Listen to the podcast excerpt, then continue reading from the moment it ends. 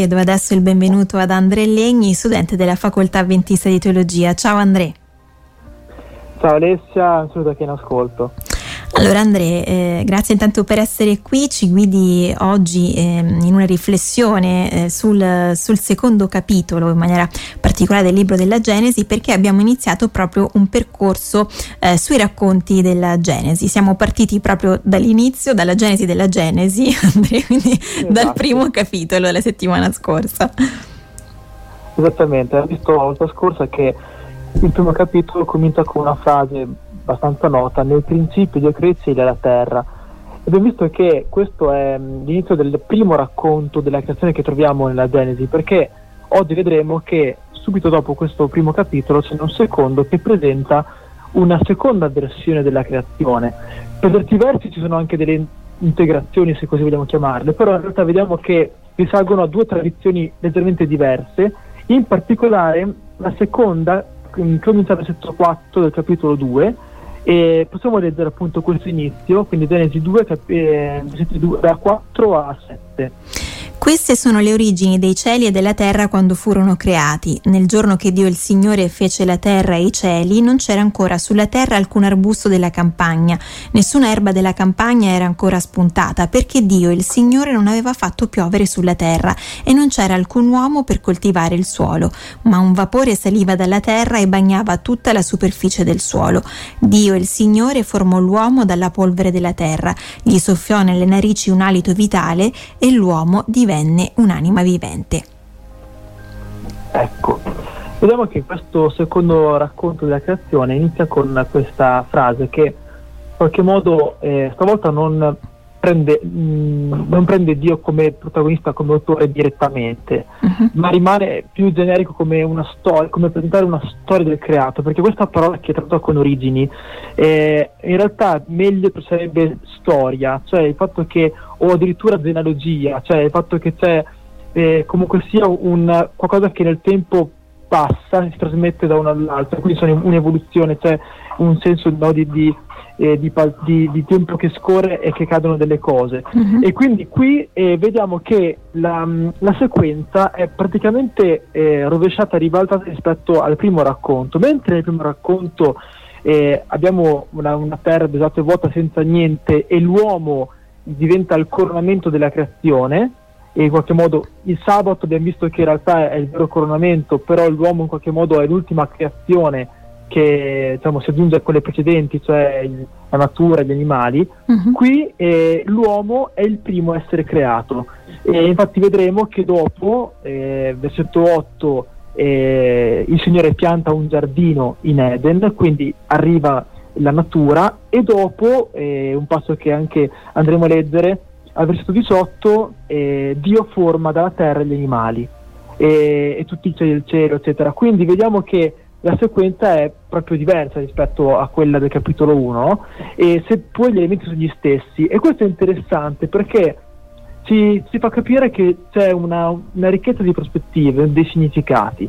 Cioè ehm, nel primo capitolo eh, la visione eh, è, è, cosmocentrica cioè ehm, il mondo nel suo insieme il creato è al centro. Uh-huh. e invece nella seconda versione è l'uomo a essere al centro, quindi si dice che è antropocentrica questa, questa visione, cioè l'uomo è diciamo così, l'inizio di ogni cosa e, e, poi segue tutto il resto. Ecco, questa, questa, questa cosa qui, diciamo così, eh, ci permette di però anche notare delle, degli aspetti importanti legati proprio alla creazione dell'uomo, eccetera. Cioè, eh, Dio eh, crea dalla terra l'essere umano e questo ci dice che mh, il, il, Dio non è soltanto quel Dio, diciamo così, più trascendente, lontano del capitolo 1 che crea con la parola, uh-huh. ma è anche quel Dio che sa farsi vicino, anzi che prende un contatto diretto con la sua creatura al punto di prenderlo con le sue mani, quindi c'è proprio un senso di contatto, no? di, eh, un, come l'artista con la sua opera. No? E quindi questo è anche bello perché vediamo qui che c'è appunto questo Dio più immanente, cioè in, che, che, è immerso, che sta con la sua creazione.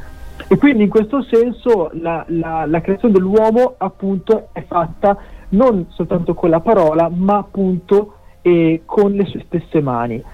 E dice il testo interessante che mh, Dio il Signore, eh, quando, qui dobbiamo leggere Dio Yahweh, cioè, cioè, quella parola appunto che vuol dire l'io sono, mm-hmm. cioè che traduce proprio Dio in tutta la sua identità, e dice eh, forma l'uomo dalla polvere della terra, quindi c'è l'elemento naturale, e poi però c'è anche un elemento eh, divino, cioè Dio stesso mette il suo soffio di vita nel suo narice. Mm-hmm. Quindi l'essere umano è una unità psicosomatica, quindi anima e corpo non sono due cose, due entità separate, ma eh, sono due aspetti dell'essere umano che nell'insieme formano appunto l'anima vivente. Quindi noi non, abbiamo un'anima, noi siamo un'anima, questo è un pochino il senso interessante che qui viene passato. Uh-huh. E questa stessa espressione viene utilizzata per, dicevo poco fa, gli animali dei campi. E, mh, se per esempio vai a leggere uh, il versetto, sempre capitolo 2, 18 e, e 19. Poi Dio il Signore disse, non è bene che l'uomo sia solo, io gli farò un aiuto che sia adatto a lui.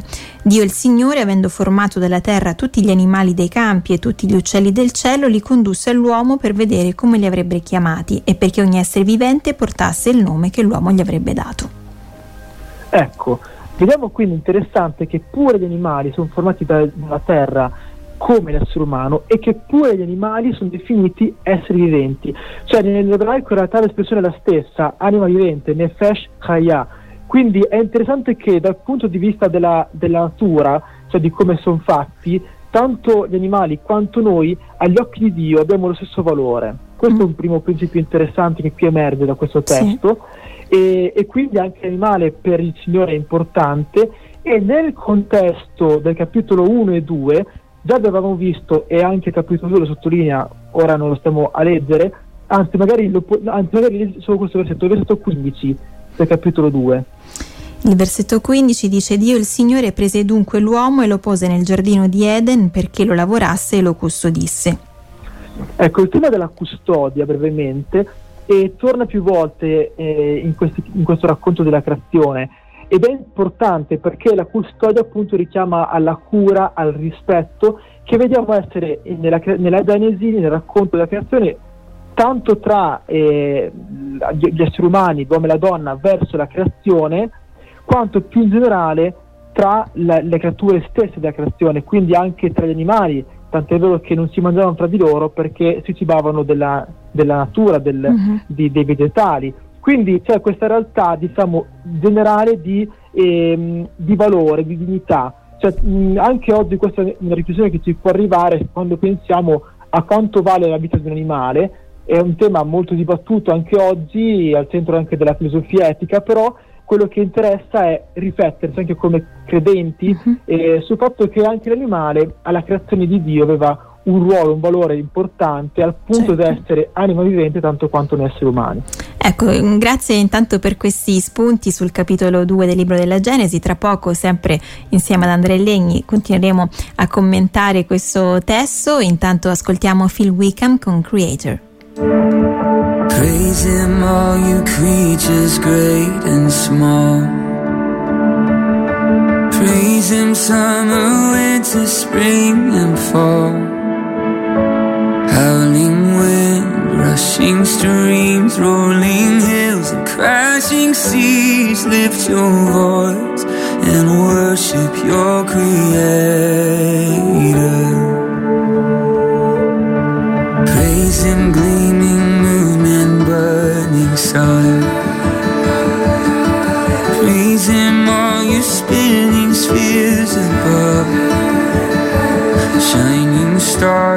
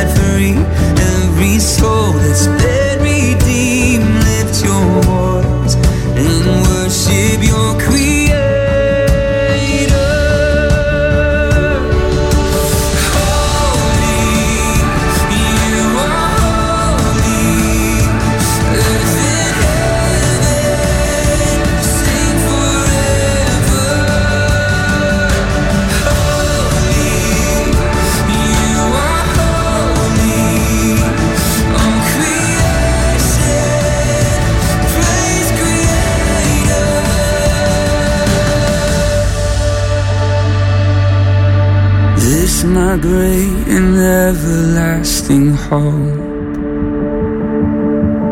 I've been saved and heaven is my home. I can't wait for that day when I see you face to face. For I was made to magnify my Maker.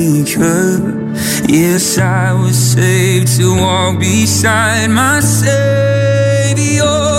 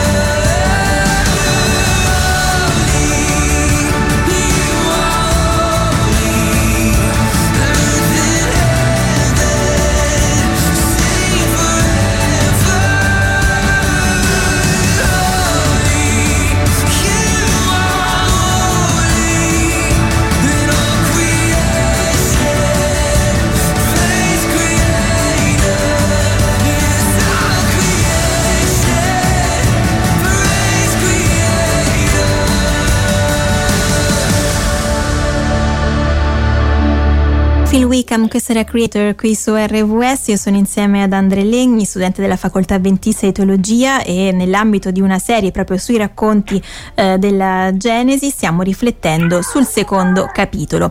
Eh, abbiamo visto già insomma un po' di, di aspetti importanti di, di, questo secondo capitolo che ehm, insomma ci racconta un po' ancora le origini eh, dei cieli e della terra, abbiamo visto anche che c'è una realtà che viene espressa proprio di valore e di dignità dell'uomo ma anche degli animali animali. Ecco, riprendiamo un po' eh, dal versetto 18 di questo capitolo 2 e proseguiamo fino al 25 per poi commentarli insieme. Poi Dio il Signore disse: Non è bene che l'uomo sia solo, io gli farò un aiuto che sia adatto a lui. Dio il Signore, avendo formato dalla terra tutti gli animali dei campi e tutti gli uccelli del cielo, li condusse all'uomo per vedere come li avrebbe chiamati e perché ogni essere vivente portasse il nome che l'uomo gli avrebbe dato. L'uomo diede dei nomi a tutto il bestiame, agli uccelli del cielo e ad ogni animale dei campi ma per l'uomo non si trovava un aiuto che fosse adatto a lui. Allora Dio, il Signore, fece cadere un profondo sonno sull'uomo, che si addormentò. Prese una delle costole di lui e richiuse la carne al posto d'essa. Dio, il Signore, con la costola che aveva tolta all'uomo, formò una donna e la condusse all'uomo. L'uomo disse: Questa finalmente è ossa delle mie ossa e carne della mia carne. Ella sarà chiamata donna perché è stata tratta dall'uomo. Perciò l'uomo lascerà suo padre e sua madre e si unirà a sua moglie e saranno una stessa carne. L'uomo e sua moglie erano entrambi nudi e non ne avevano vergogna. Andrea. Allora, qui noi vediamo che anzitutto c'è una signoria, se così possiamo dire, eh, de- dell'uomo sugli animali, perché questo, questo fatto qua di dare un nome, quindi di poter chiamare per nome qualcuno, vuol dire in qualche modo, da un lato, conferisce identità ha chiamato, quindi mm-hmm. in questo caso qui gli animali, quindi che ricevono proprio una soggettività, se così possiamo dire, e, però d'altra parte anche eh, l'uomo che, può, che, che chiama eh, eh, appunto per nome gli animali, in questo caso qui sta esercitando una, un atto di eh, superiorità, perché questa è un pochino la, nella logica biblica abbiamo un pochino questa, questo tipo di, di situazione. Uh-huh. e quindi per, per, gli animali si crea questa disparità potremmo dire, in qualche modo qui emerge un pochino il fatto che comunque l'uomo è un pochino gerarchicamente potremmo dire un pochino sopra. E, però questa cosa non si, non si rileva per la donna. Cioè eh, è interessante che intanto versetto 18 parla, del fatto, parla di un aiuto eh, e qui a volte c'è l'idea che l'aiuto eh, che voglia dire appunto che la donna in quanto è rappresentata qui nel racconto come aiuto per l'uomo mm-hmm. Debba avere che so, tipo una sorta di sia il servizio sia il servizio e quindi meno importante rispetto all'uomo o a volte eh, c'è un po' di, di, impressione che il fatto che sia un aiuto per l'uomo vuol dire appunto che è, ehm, ehm, ha, un, ha, un, valore inferiore o comunque sia un, è, è, al servizio di un uomo che quindi ha, una centralità rispetto alla donna stessa. E questa lettura sicuramente diciamo così, eh, al maschile come era poi all'epoca e come è stata tramandata eh, ci sta e, e, non si può escludere. D'altra parte però questo testo stesso, nonostante la, la, la tradizione centrata sull'uomo, mm, quindi sul sesso maschile, sul, quindi questo androcentrismo dell'epoca, ad, ad oggi no, ci arriva e però vediamo che al suo tempo comunque conservava invece un'interessante parità tra l'uomo e la donna. Perché? E, intanto perché ehm, la, abbiamo che, nella lettura che, che abbiamo fatto, la donna viene tratta dall'uomo quindi è della sua stessa natura, non è altro, uh-huh. è della sua stessa natura, tant'è che l'uomo dice finalmente questa rispetto agli animali che non c'entravano nulla con me, lei uh-huh. sì, lei c'entra con me, è ossa delle ossa e carne della mia carne, è proprio fatta come me. E questo già l'avevamo visto se, eh, nel primo capitolo quando Dio crea l'essere umano a sua immagine lo fa maschio e femmina. E vi avevamo detto che eh, quindi l'immagine di Dio è rispecchiata completamente eh, nell'insieme dell'uomo e della donna. Mm-hmm. e quindi in questo abbiamo tutta la pienezza sue, delle, delle, sue qualità. E quindi eh, la donna è tanto quanto l'uomo figlia di Dio, è tanto quanto l'uomo immagine di Dio. E questo è importante eh, sottolinearlo. E quindi qui abbiamo eh, appunto Adamo che riconosce di avere accanto una, una, un essere, una, che appunto la donna che è, è alla sua stessa immagine come lui e poi dopo dice eh, il testo che è stato tratto dalla costola e qui diciamo così la sapienza antica ha visto in questa, in questa immagine anche abbastanza nota il fatto che sia stata tolta dal, dalla costola quindi dal fianco no? per essere uguale a lui non inferiore non superiore e, però ecco, oltre a questo è interessante che l'uomo non, dà, non, non chiama la, la, la donna per nome, così uh-huh. non, non, la qualifica come se fosse qualcosa di diverso, perché nell'ebraico c'è questo gioco per cui l'uomo si dice Ish, e, mentre la donna Isha. Quindi anche qui semplicemente è una declinazione al femminile, però dello stesso nome che identifica semplicemente l'essere umano. Uh-huh. Quindi potremmo dire uomo e uoma, però non, non diciamo così quindi diventa, diventa, esatto, quindi un po' questo è il concetto. Vedremo invece che il nome lo prende dopo la caduta eh, della Medeva, quindi dopo l'ingresso del peccato nel mondo, mm-hmm. appunto verrà chiamata Eva. Questo, e qui, qui, ci sarà questo passaggio che poi appunto ricorderemo. Comunque, ehm, quindi ora sono finalmente una stessa, sono uniti diciamo, in quello che possiamo ritenere il primo matrimonio della storia. Quindi abbiamo qui un, un racconto che viene infatti spesso utilizzato per queste ricorrenze di unione tra un uomo e una donna e perché? Perché qui viene, emerge proprio la bellezza del matrimonio, cioè l'intimità integrale e non soltanto questa nudità, e non, è, non va intesa soltanto a livello fisico, ma anche eh, emotiva e anche spirituale, cioè vuol dire che l'uomo e la donna eh, agli occhi di Dio e l'uno, e l'uno agli occhi dell'altro si, si, guardano per come sono, pienamente, senza filtri, senza imbarazzi e, pienamente condividono la vita in tutti i suoi aspetti, c'è questa unità no? per cui sono in una relazione forte e il, verbo unire appunto implica un pochino anche una sorta di incollamento. Mm, e anche c'è questo verbo ehm, del, del, del, greco nella versione greca dell'Antico Testamento che viene utilizzato che proprio richiama al, al concetto di colla. Mm. quindi c'è questa unità forte che però mantiene le due individualità cioè quindi sono due esseri distinti che però formano una cosa sola no? questo è un pochino anche il mistero della, della coppia.